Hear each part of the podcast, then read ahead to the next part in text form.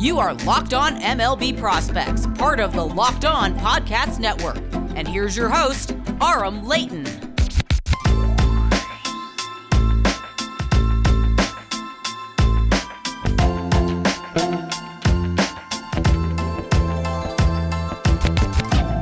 Welcome back to Locked On MLB Prospects, your only daily podcast on the future stars of Major League Baseball. As always, I'm your host, Aram Leighton. I'm a minor league play by play broadcaster, as well as a prospect writer and analyst. And in today's episode, we are going to be talking about some of the rookies who have stood out so far in this season, albeit it is very early. And I'm going to just highlight the guys that I think, even though it's a small sample size, are worth following. I'm not saying that these guys are going to win Rookie of the Year, but I am saying that these guys could be some intriguing and up and coming type of players that have been very under the radar. And the reason why I wanted to do this segment, and I'll talk about some of the bigger name guys too, but it's because we didn't have the minor league season last year. So there are a lot of guys that came back from injury, like Garrett Whitlock, who I will talk about with the Red Sox, and some other guys that have just not really been up in the forefront of our attention because there was no minor league season. So, you know, you don't really know what's happening at the alternate training site. Some of these guys weren't even at the alternate training site, still rehabbing, and there's just such a murky situation where you just don't really know either the state of where a player is at in terms of their return, because obviously, if there's a season, they would just return to the minor leagues and start pitching. When there's no season, they might be throwing bullpens. You might hear some reports here and there, but it's just too hard to keep up with everything. So I wanted to talk about some of those guys. I'll talk about some of the bigger name guys that have stood out and impressed. Of course, I had the previous episode, which was on Akil Baddoo and Yermin Mercedes. And after that episode, Akil Baddoo hit a walk-off again. And I mean, that guy is just locked in right now.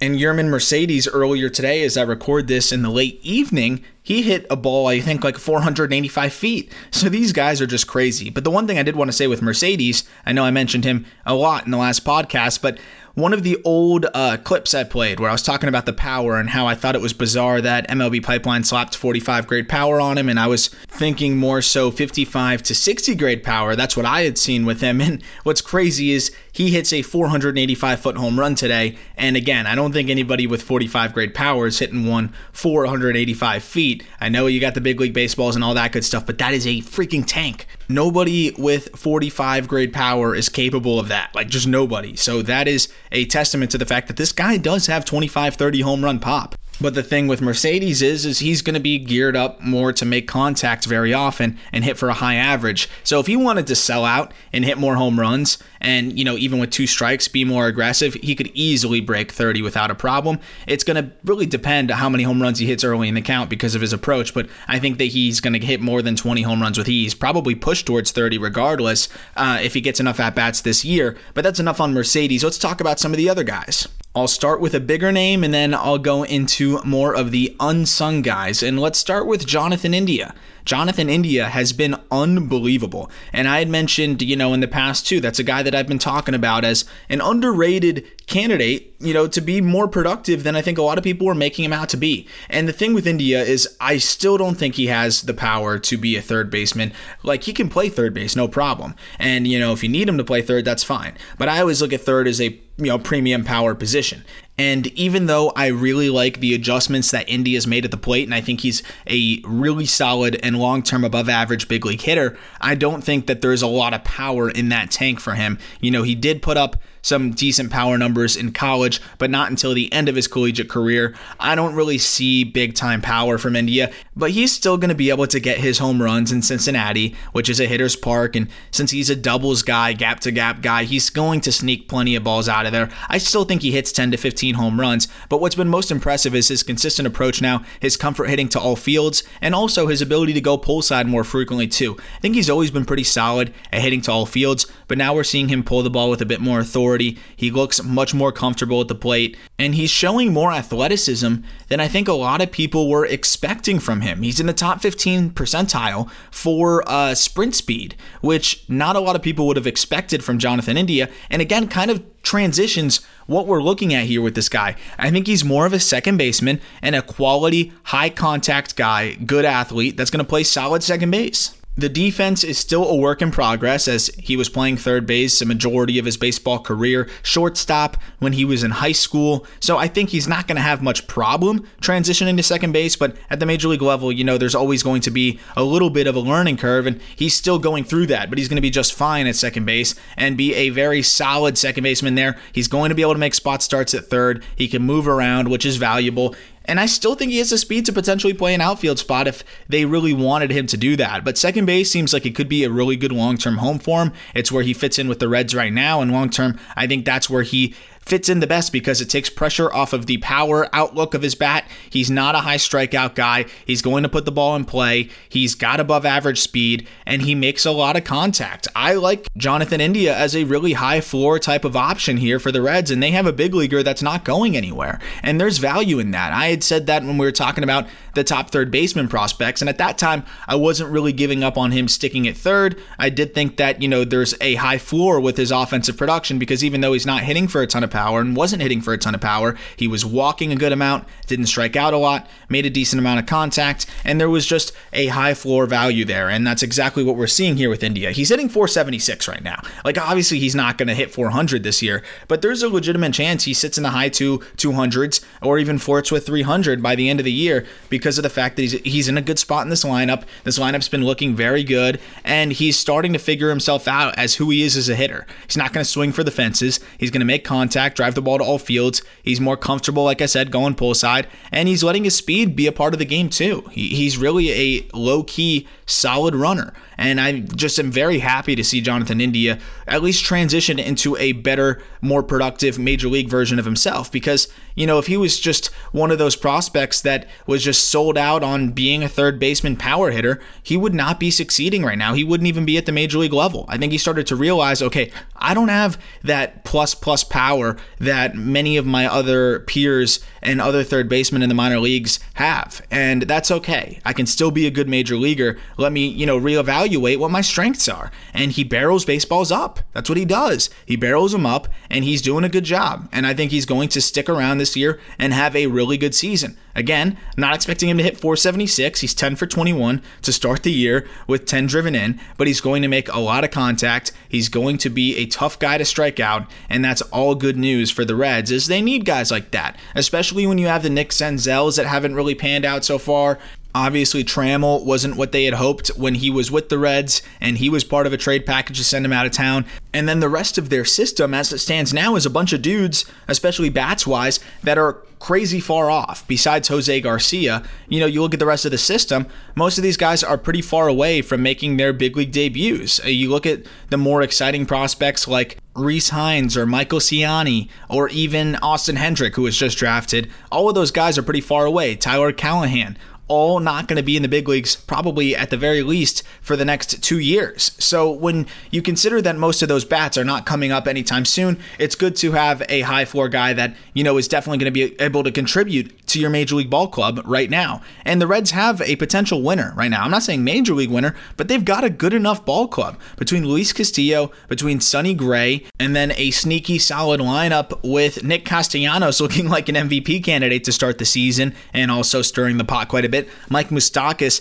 has looked really strong this year. You're hoping Senzel is going to finally figure it out and break out this year. Stephenson is off to a good start behind the dish. Joey Votto is Joey Votto. I think he's going to bounce back to a decent degree this year. So this is a team that really needed that one other guy and a young player that they can count on, and India is exactly that guy. And before the season, I gave him out as my sleeper pick for Rookie of the Year. He was plus 4,000 at the odds I was looking at. I haven't seen updated Rookie of the Year odds just yet, but unfortunately, it's a lot more open in the NL now that we have the injury to Ke'Bryan Hayes. We don't know exactly what the timeline is on his return. Sixto Sanchez is out for a decent amount of time as well with some shoulder inflammation. That was another favorite. And I would still say that Dylan Carlson and Ian Anderson are the favorites, but if either of those guys falter, India is going to be there with solid numbers and will be in the consideration. The home runs are going to be the question. How much power is he going to be able to hit for? I don't think that that's going to be a huge part of his game, but if he can get into 15 home runs, that would be incredibly productive for him because I think he's going to walk a lot. I think he's going to make a lot of contact, and the speed is still a sneaky part of his game. So I'm excited to see India this year, and I am a believer in what we've seen from him. Not at a 500 batting average level, but I am a believer in him being a very solid above average regular that will continue to get better at second base and eventually be an above average defender, which is just a great added bonus as well. I'm going to talk about some of the more underrated and low key guys in just a moment here. A reminder that this episode is brought to you by Built Bar. Built Bars are the best tasting protein bar on the market, and there are so many flavors to choose from 18 to be exact. Some of my favorite are caramel brownie, cookies and cream. You even got apple almond crisp. And the amazing thing about Built Bars is they are all low in sugar, low in fat, low in carbs, high in fiber, and high in protein. What else would you want? And they're all covered in chocolate, easy to chew. They're delicious and they are great, especially if you're like me and you miss meals and you got to eat something quick on the go. They fill me up without making me feel disgusting and full of sugar and, you know, full of something that just made me feel like I did not give myself any nutritional value. Once you have a built bar, it's pretty difficult to go back to any other protein bar, especially because they keep you on your toes with all the different flavors that you can choose from. You'll never get sick of them. And if you go to builtbar.com right now and use the promo code LOCKED15, that's LOCKED15, you will get 15% off your next order at builtbar.com and a free cooler while supplies last. That's builtbar.com, promo code LOCKED15 for 15% off your next order. So, the guy I wanted to start with here is somebody that's looking like a legitimate big league closer. And I know he's only had two saves so far this season. He's only pitched two innings. But the uptick in stuff and quality of stuff is just too much to note right now. And you may know who I'm talking about. I'm talking about Julian Merryweather of the Blue Jays. And this guy's stuff just keeps getting better and better every time we see him, though there is large intervals oftentimes between when we see him because injuries have been a huge issue for Merryweather. He missed a lot of time, obviously, with Tommy John surgery, missed all of 2018 with that Tommy John surgery, then returned in 2019, only threw six minor league innings before he had another arm issue. Then he comes back, pitches his way into the big leagues, and goes down with elbow tendonitis. So there's a lot of concern with his health long term really the big question for Merryweather is just whether he'll be able to stay on the field because I think now, as we look at him, he was a starter for the vast majority of his professional career up until recently, as the arm issues became more and more frequent for him. And it just seemed like a move to the bullpen was somewhat inevitable. He will probably serve as a swingman role at times unless he really carves out this closer role where I think that's where he'll thrive. And when you look at the sheer stuff, even though he's only thrown two innings, he saw a big bump last year when he made that move to the bullpen in terms of his velocity and the quality of stuff. And as he comes back this year, you've seen even more of a bump in the quality of stuff. And Fangraphs pointed out some of the most electric fastballs in baseball right now, which would be Gerrit Cole, Michael Kopech, and Jacob DeGrom. And in order, Gerrit Cole averages about 96.8 miles per hour on the fastball with a spin rate of 2560. Michael Kopech averages 96.9 on the fastball with a spin rate of 2560, which is pretty wild. They have exactly the same fastball essentially. And then Jacob DeGrom, who's just on a different planet, 99.1 miles per hour on the fastball, which is crazy. This guy throws harder every single year and a spin rate of 2482. Those are three of the most prolific fastball throwers in baseball and in baseball history, really, that, that we've seen. They are just ridiculous. And we talked about Michael Kopech in the last episode and about just how special this guy has looked. As for Merryweather's average fastball velocity, 98.8, which is only behind Jacob DeGrom of the players I just mentioned, spin rate of 2466. While Merryweather's only thrown 14 fastballs for us to measure, and the other guys have thrown all more than 40, Cole's thrown 84, DeGrom's thrown 59, and Kopech's thrown 45, Merryweather is never really shown that kind of velo, so there's definitely reason to believe that the stuff is just getting better. As we often see with guys who have recovered from Tommy John, they end up coming back stronger and a lot of times throwing harder. For Merryweather, I'm sure a big part of the focus on his recovery was to strengthen all of the surrounding areas of his arm, his shoulder, and the rest of his body to be able to protect that arm. And as a result, he saw a big jump in velocity because he gained strength and also moving from the starting rotation into a bullpen role, he's able to go a little bit more effort and just run it up on the gun. And it's been pretty fun to watch.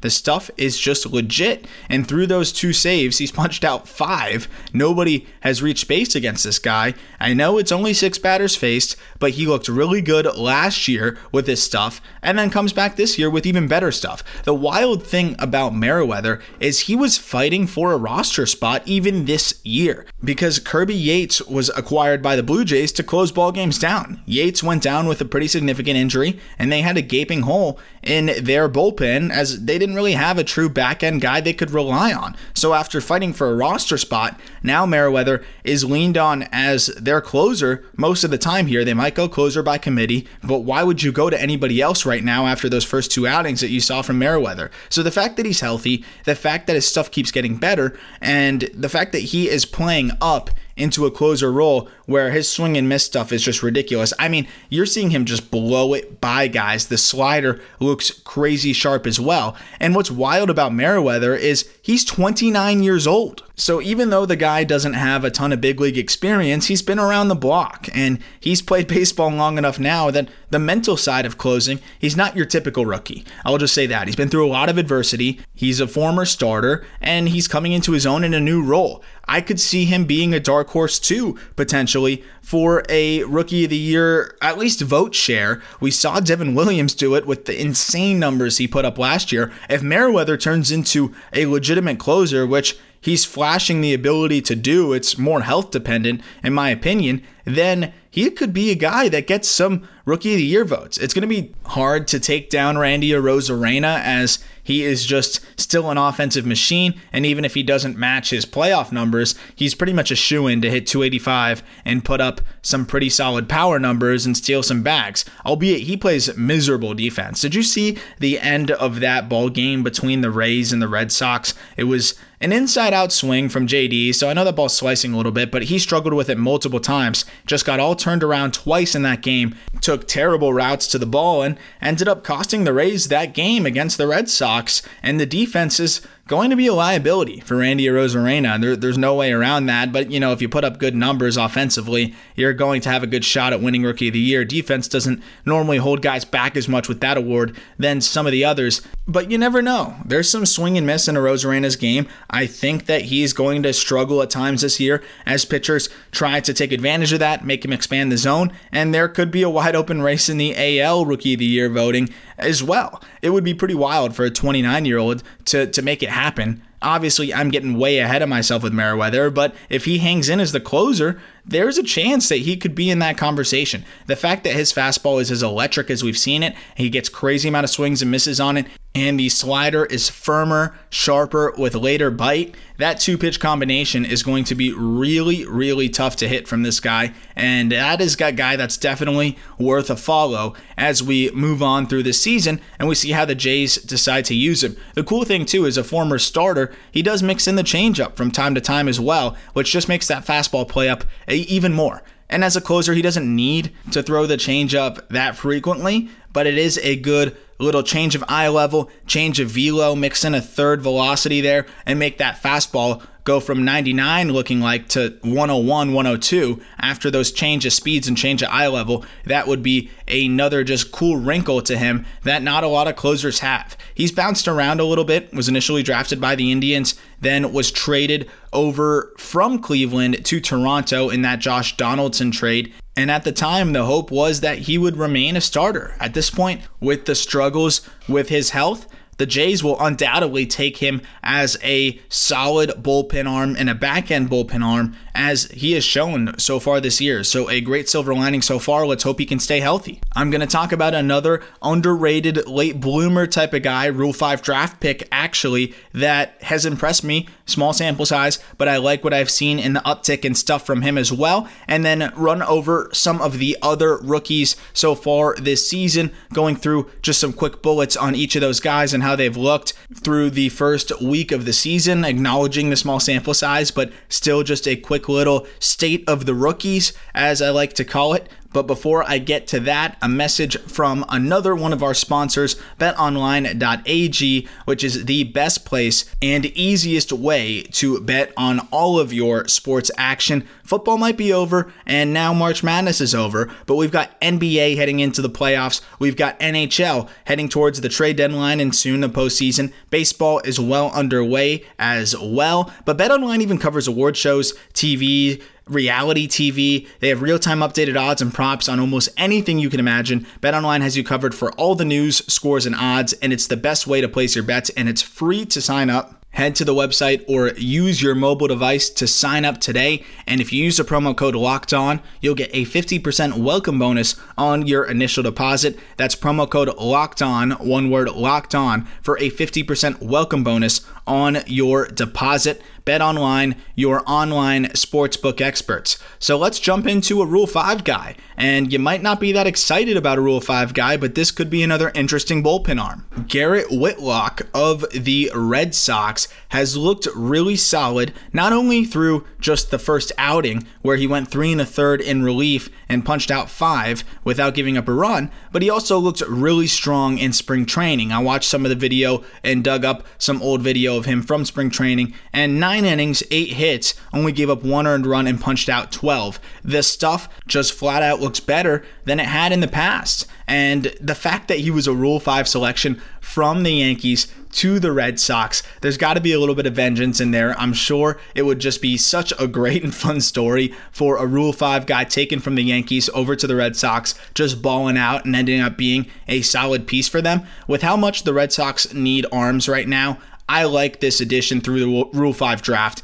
and he can be a swingman type of pitcher as well. He is more than comfortable making starts. He made a ton of starts in 2019, actually, in Double A for Trenton, where with the Yankees, he pitched to a 3.07 ERA in 70 innings. He only punched out 57 at that point, but he was able to keep the runs in check, quite obviously. He doesn't walk a lot of guys, only 18 walks in 70 innings, so just fills up the strike zone, great command, and just is able to get a lot of weak contact. The guy, to me, has shown enough to be a reliable back end of the rotation arm, or at worst, a swingman that can go long middle relief, make spot starts when needed, and just be a solid middle relief guy out of the bullpen, worst case scenario. But his numbers as a starter throughout the minor leagues were really solid. The strikeout numbers were much higher through the lower levels, which is kind of typical of somebody that doesn't have great stuff, but has very good command and is able to take advantage of the more inexperienced hitters by hitting their spots and then forcing them to expand the zone at times when it's best for them. You know, that's something that is just really how polished pitchers take advantage of guys at the lower levels. But with somebody like Whitlock now going to the bullpen at times, his stuff out of the bullpen has played up much more. And that's what's been really telling for me. In the minors, he was more of a heavy fastball guy, locate well, of course, as I mentioned, but also just pitch down in the zone, get guys to roll over, and again, taking advantage of those lower level hitters and more inexperienced hitters that are going to get themselves out. He did a good job of doing that, and his ground ball rates were routinely in the 50 to 55% range because of that heavy fastball. What's been fascinating is out of the bullpen now, we've seen some more life on the fastball where he's able to throw it harder and get swings and misses in the upper parts of the zone as well, which is great to see from a reliever. Whitlock is also yet another pitcher that is coming off of Tommy John surgery where he missed all of 2020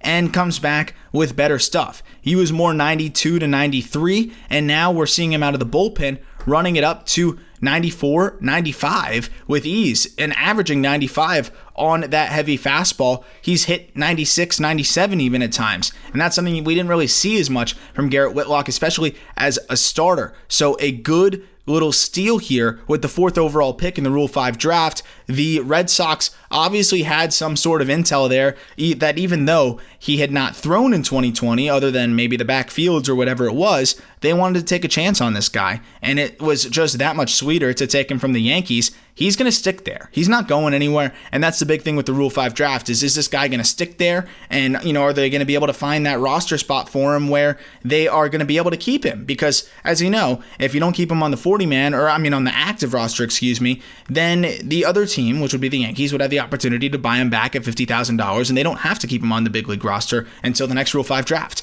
So for the Yankees that would have been a no-brainer to bring him back because I'm sure the Yankees didn't hate him. They just didn't really know where to put him at that point and he was coming back from injury, and the Yankees are pretty loaded in their bullpen. Whitlock's not going anywhere, especially when we're seeing this kind of electricity on his fastball that has not been expected. He can really run it up to, I think, if he keeps just building up here, could get to a point where he's starting to run it up to 96, 97 more frequently. And I'm loving what we've seen from the swings and misses in the upper part of the zone in spring training and also in the short stint that we saw in the one outing of three innings where he looked really strong. The slider is a solid pitch that he doesn't lean on as much as the changeup, but I think are all viable pitches. And his three pitch mix combined with his solid command make him already a candidate to be able to be a back end of the rotation arm, and his stuff is now looking good enough to be a bullpen arm. This is a nice little diamond in the rough for the Red Sox and somebody that's going to help them immensely as the Red Sox have some problems right now pitching wise and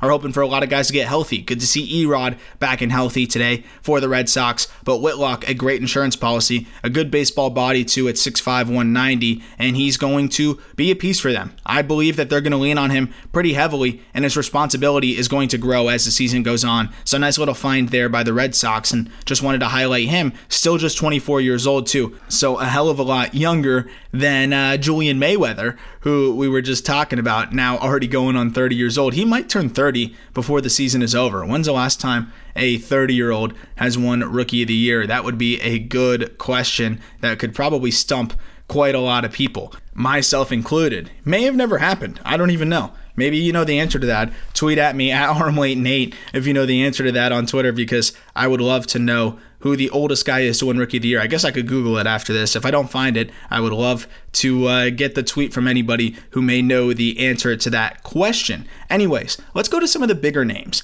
and talk about some of the more exciting guys that, uh, nothing against Garrett Whitlock and Julian Mayweather, but it's always more fun talking about the Casey Mizes and the Garrett Crochet's. And Casey Mize did show some encouraging things in his last start. While it wasn't the most dazzling start, it was solid enough. He went four innings, punched out four, gave up one run, walked a few. But the most encouraging thing by far was the velocity. And that was the big concern for me, as I'd mentioned before the season, was his health. Casey Mize is special when he's healthy. We know that. He's was one of the best college pitchers we've ever seen, the consensus number one overall pick in the draft, just diced up the minor leagues until he started dealing with some arm injuries, some shoulder injuries, and shoulders are scary. And one of the first things that you see with shoulder injuries is the velo drop. And even last year, he had not fully regained his velo. The fastball averaged right around 93.7 miles per hour, the sinker right around the same at 93.6 compared to now, where in this first start this season, and we'll see if he holds this velocity as we move forward, but averaged 96 on the fastball. And that is a great sign from Casey Mize because 93 was alarming. That's not where he usually was. And that's starting to that was starting to show some of the issues that he was having after he had that shoulder flare up in double A. He started double A by throwing a no-hitter and then had the arm issues and just never was quite the same again since then. So to come back in this first start, he did have some command issues here and there, but so do a lot of veterans in their first start of the season. The most important thing was that the velo was up 96 on the four seam, 95 on the sinker. Just such encouraging stuff. 88 on the slider. If Mize holds those velocities as we move forward here, then we're going to see a lot more of the older Casey Mize that we were expecting to see at the major league level. He will be more so of himself and reach that potential that we were expecting from him. He also was showing a willingness to throw the split finger a bit more, and it was looking pretty solid in his last outing as well. If the fastball is firmer, the split finger is going to work better, and it's just all around great news and great things to see. And I'm going to be watching Casey Mize. That's going to be the important thing is can he maintain that velocity and how will that continue as the season goes on. One thing on Garrett Crochet because I find this kind of interesting. Now I know that the White Sox want to win right now. That's very clear. They are going all in and trying to make the most of it and win. Crochet right now with his fastball is an elite lefty out of the bullpen. We saw it last year. We're seeing it now. Three and a thirds innings already this year. He's punched out five, only given up one hit. He throws gas, and as a reliever, he can dial it up to triple digits and just lean on the fastball. He'll mix in the slider here and there and make you look like an idiot because he will just throw it when you're least expecting it and you're geared up for 100. And that's why he is just so miserable to face out of the bullpen. I love what we've seen from Garrett Crochet, don't get me wrong. And a lot of pitchers can develop out of the bullpen, then eventually work their way into a starter's role. I just don't see how that's the case with Garrett Crochet because he's never even pitched much as a starter, period. A short collegiate career where he was dealing with some injuries at times and also was a late bloomer, and then doesn't pitch in the minor leagues last year because there's no season, goes straight to the big leagues, looked great out of the bullpen. And I was expecting going into this year, and maybe that was naive of me, that he would pitch in the minor leagues this year because why wouldn't he? Right? Like, why wouldn't you try to get this guy some more experience, building up a workload, going deeper into games, mixing in a third pitch, because that's the most value you're going to get out of him. I mean, imagine Garrett Crochet's stuff as a starter. It's insane. It's like Michael Kopech. Kopech makes sense though, right? Like you're working this guy back from injury. He already has shown more than enough in the minor leagues that he can be a starting pitcher and that he has what it takes. Crochet has very limited starters experience, and you're just working him out of the bullpen. They're not going to send him down, are they? Like when the minor league season starts, are they going to say, okay, they're ready for you down there. Now you can go and back and just try to get your uh, starts in there? Like, I don't think that's happening. So, are they just going to pitch this guy out of the bullpen in one inning stints, sometimes less, and just say eventually he's going to develop into a starter? Like, what's the plan here on Garrett Crochet? Am I missing something? I love that he's in the big leagues. I get it. Like, it's so cool to see him right away. And that's one of the things that sucks with the MLB draft is that you have to deal with the fact that you draft a guy, you're super excited about it, and then you never see him again for like three years. That's the crappy part about the draft predominantly, but it's just baseball. You can't go from college, from high school, straight to the big leagues. It's just not how it works. Baseball's too hard.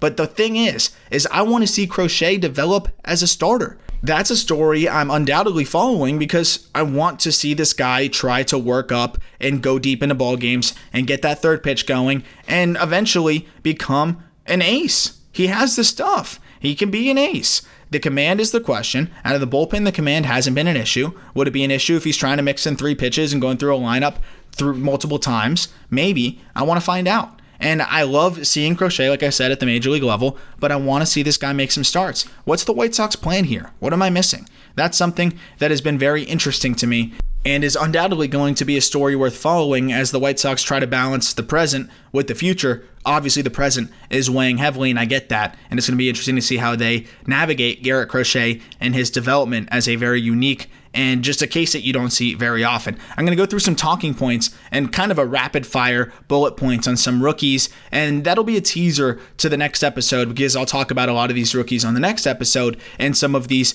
bullet points that I'm hitting on here. Evan White has looked a bit stronger at the plate. And that's something that is very encouraging to see. And they're even experimenting with him in other positions. That's going to be interesting to see how he can hold his own at other spots. Andrew Vaughn though the numbers aren't strong out of the gate in just 13 at bats. I've been encouraged from what we've seen from him in the outfield. I just don't know if he's ready just yet. I like what we've seen. He's shown that he has the ability to potentially play a corner outfield spot, which helps him immensely with his just versatility after being a guy that seemed like he was doomed for first base Maybe that's not totally the case, but at the same time, this is just yet another instance here where I know the Eloy Jimenez injury just threw in a wrench here, and there's some complications with the injuries that the White Sox are facing and what they want to do here. And Vaughn is very, very advanced. But even as a guy that's very, very advanced, is he ready for the show right now? I don't think so. I really don't think so. The numbers in the minors were not strong enough yet. He showed some good things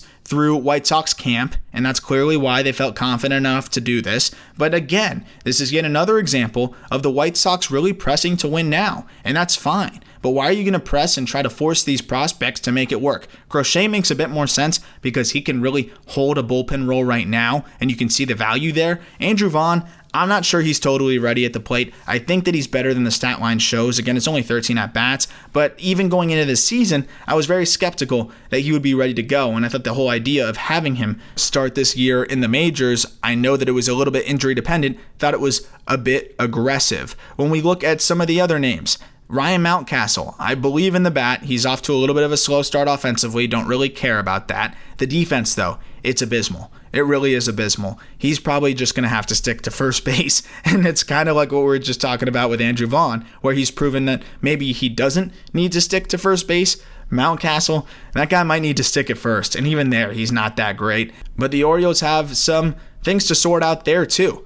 Ultimately, Mountcastle is a big part of the future. If they want to keep getting the, that guy the reps, in the outfield, then go for it. Just be ready to deal with the headache. Kind of like Arozarena is giving the Rays a headache, but Arozarena can't really play anywhere else. So you just have to deal with that headache. We'll see how the Mountcastle experiment in other positions goes, but for now, that's what they're going to do. On the flip side of things, Alejandro Kirk needs to be getting more at bats and more starts. Kirk is big league ready right now. Obviously, he's in the big leagues, but he's big league ready for nearly a full time role. And Danny Jansen is not good. He's just objectively not good behind the dish, and he just should not be taking at bats from Kirk. If you let Kirk develop through this season, you might go through some growing pains, and I know the Blue Jays are in win now mode, but it's not like Danny Jansen's good. You're better served getting Alejandro Kirk the reps, and come middle of the season, he's going to be ready to go. He's going to be rolling, and his even, not even close to his ceiling, halfway to his ceiling, is better offensively and right there defensively with Danny Jansen. So I don't really get the only giving him seven at bats to this point, only a start or two so far. Don't love it, and it's really unfortunate because that guy needs to be getting at bats. On the NL side of things, Ha-Seong Kim, he's going to become a lot more important now for the Padres with the unfortunate injury to Fernando Tatis. We don't know how long he's going to be out, but that's going to be a very, very important thing for the Padres now. All of a sudden, he is a guy that they need. They're going to lean on him, and he's going to be very important for them. So that's going to be fun to watch. Geraldo Perdomo gets the call up to Arizona. I don't love Perdomo. I talked about that in the past. I just don't like his bat. And I really think that the prospect helium that he got was a little bit of groupthink and a little bit of people uh, piling on to what the Diamondbacks were coming out and saying. You know, the Diamondbacks were saying, we are really impressed with Perdomo. And everyone's like, oh, really? They're impressed with Perdomo? Just kind of peddled that narrative.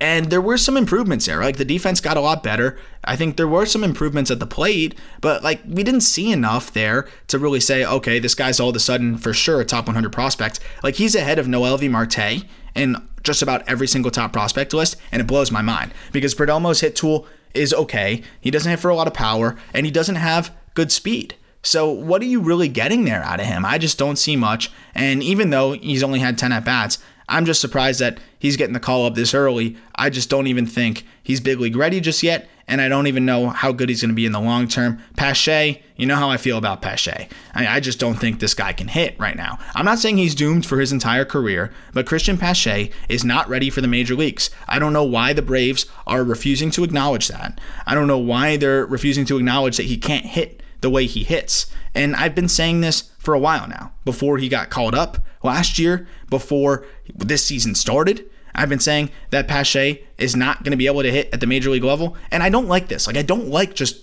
knocking down guys and saying this guy's no good. But like we need to be objective here, right? And we need to be able to look at this situation and be like, this guy's not ready. Let him get ready. Pache is a freak of an athlete different than Perdomo here. Like Pache is a plus plus runner. He's one of the best defensive outfielders I've ever seen. So it's not like I don't like Pache as a person or something like that, but his hit tool is miserable. It's miserable because even though he has ridiculous bat speed, he's got really good pull side power. He has way too many moving parts. I've talked about this before. He's got way too much swing and miss, and he has just about every red flag to me that you can see in somebody's swing, and it manifests itself into the batted ball data as well. And the fact that he is hitting 125 through his first 16 at bats and he struck out 50% of the time, that's not a surprise to me at all.